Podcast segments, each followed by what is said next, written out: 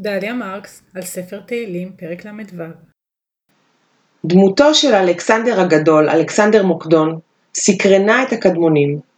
אלכסנדר היה כובש, אבל גם איש ספר, לוחם, אבל גם אוהב, אכזר, אבל גם קשוב. סיפורים אודותיו היו קיימים במרחב התרבותי העצום מהודו ועד כוש פחות או יותר, ולאורך מאות רבות של שנים. גם בתרבות ישראל יש מסורות לא מעטות עליו, ובמסגרת הזאת דיברנו על כמה מהם.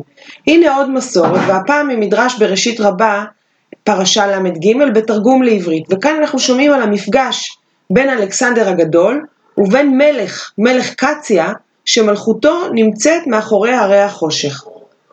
אלכסנדר מוקדון הלך אצל מלך קציה לאחורי הרי החושך ושלח לו. יצא לו, מלך קציה, טעון לחם של זהב בתוך קערה של זהב, הוא מקדם את פניו עם, עם, עם לחם מזהב בקערה של זהב. אמר לו אלכסנדר, לממונך אני צריך? אמר לו מלך קציה, ולא היה לך מה לאכול בארצך שבאת לכאן? בעצם הוא בא בביקורת, מה אתה בכלל בא לכאן? מה אתה פולש לי למדינה? מה אתה בא לכאן? אמר לו אלכסנדר, לא באתי לשם ממון, אלא רוצה אני לדעת איך אתם דנים. זאת אומרת, אני בא ללמוד את סדרי הממלכה, איך, מה אני יכול ללמוד מכם? וזה באמת אחד הדברים שאפיינו את אלכסנדר. הוא היה בא ככובש נאור למקומות שהוא בא אליהם ורצה ללמוד מהמקומות האלה. יום אחד ישב אצלו, בא אדם אחד וקבל על חברו. אמר, אדם זה מכר לי חורבה אחת ומצאתי בתוכה מטמון. זה שקנה אמר חורבה קניתי, ממון לא קניתי. אתם שמים לב שכל אחד בעצם רוצה לזכות את השני במטמון שנמצא באותה חורבה. זה אומר, מכרתי לו את החורבה כמו שהיא, וגם אם, החור... אם המטמון שמה, הוא יקבל אותו, וזה אומר, אני קניתי רק את החורבה, אבל לא את הממון. אמר מלך קציה לאחד מהם, יש לך בן זכר? אמר לו הן. ואמר לאחר, יש לך בת נקבה? אמר לו הן. אמר להם, לכו ועשיהו זה לזו, ויהיה הממון לשניכם. כלומר, הוא פותר את הבעיה הזאת של באמת הנדיבות והיושר האדיר של שני הצדדים, בכך שהם יתחתנו ביחד, ואז הממון יהיה, יישאר במשפחה. ראה המלך קציה את אלכסנדר מוקדון יושב תומע. הוא היה המום ממהלך הדברים כאן, שכל אחד רואה את צדקתו של השני. אמר לו, מה, לא דנתי יפה? אמר לו, הן. אמר לו מלך קציה לאלכסנדר, בוא, עכשיו אני אלמד ממך משהו, אילו היה אצלכם, איך הייתם דנים? אמר לו אלכסנדר, הורגים זה והורגים את זה, והמלכות נותנת את, שני, את ממון שניהם. כלומר, במקום למצוא פתרון שיתאים לשני הצדדים, היו הורגים את שניהם ולוקחים את הממון שלהם. אמר לו מלך קציה, מטר יורד אצלכם? אמר לו הן. שמש זורחת אצלכם? הן. אמר לו, יש אצלכם בהמה דקה? אמר לו הן. ואיך כל זה קשור לפרק שלנו? הו, הנה, הקישור לפרק שלנו נמצא בתשובה של מלך קציה. אמר לו, טיפח רוחו של אותו איש, כלומר שלך, הוא מקלל את האימפרטור הגדול, הוא מקלל את אלכסנדר. לא בזכותכם היורד המטר, ולא בזכותכם זורחת השמש עליכם, אלא בזכות הבהמה, שכתוב, אדם ובהמה תושיע אדוני. אדם בזכות בהמה תושיע אדוני. בני האדם הרשעים במדינה הזאת נושעים בזכות בעלי החיים שלא חטאו. המדרש הזה, יש כאלה שסבורים שהוא מכוון לקנטר את השלטון היווני, את התרבות היוונית והמתנה, והמתייוונת, וללעוג להם, אבל יכול להיות שהוא מכוון למשהו בסיסי וכללי וכלל אנושי. מלך קציה הוא לא, לא יהודי, הוא מין גוי הגון, והוא מולך על איזושהי מלכות אה, מסתורית כזאת מעבר להרי החושך.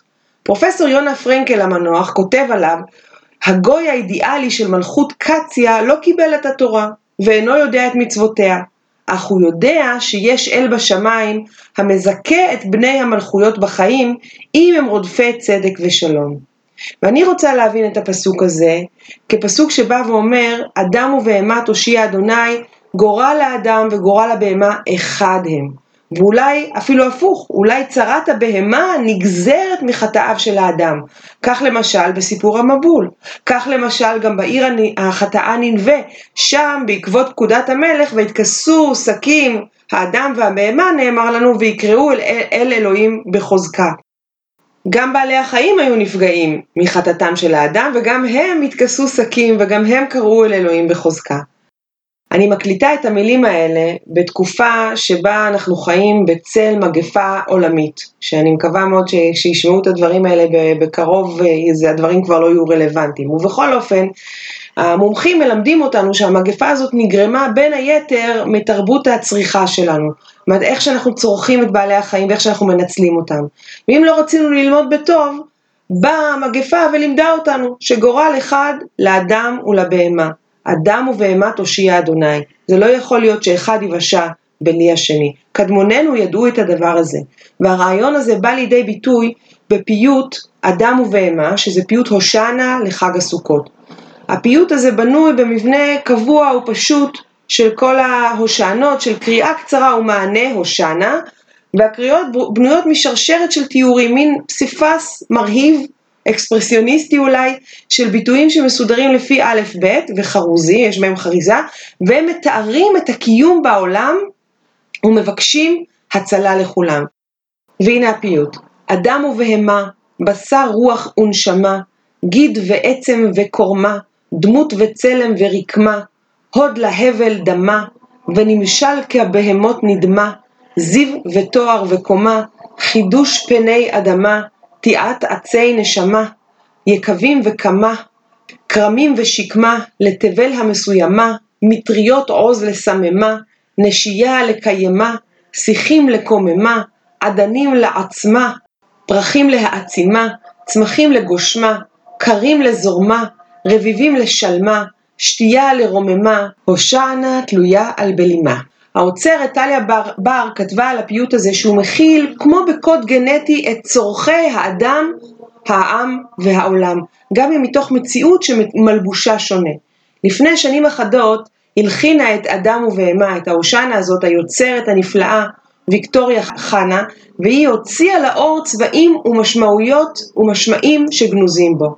הנה לנו פיוט לחג הסוכות, שבו מתפללים על ישראל, אבל גם על האנושות כולה ועל העולם כולו וכל מי שיושבים בו. החיבור הזה בין אדם לאדם, בין אדם לבהמה, בין אדם לטבע, בין הקוסמי והאנושי, כולם מתחברים בהושענה הזאת. אדם ובהמה תושיע אדוני, כל שנבקש לו יהי.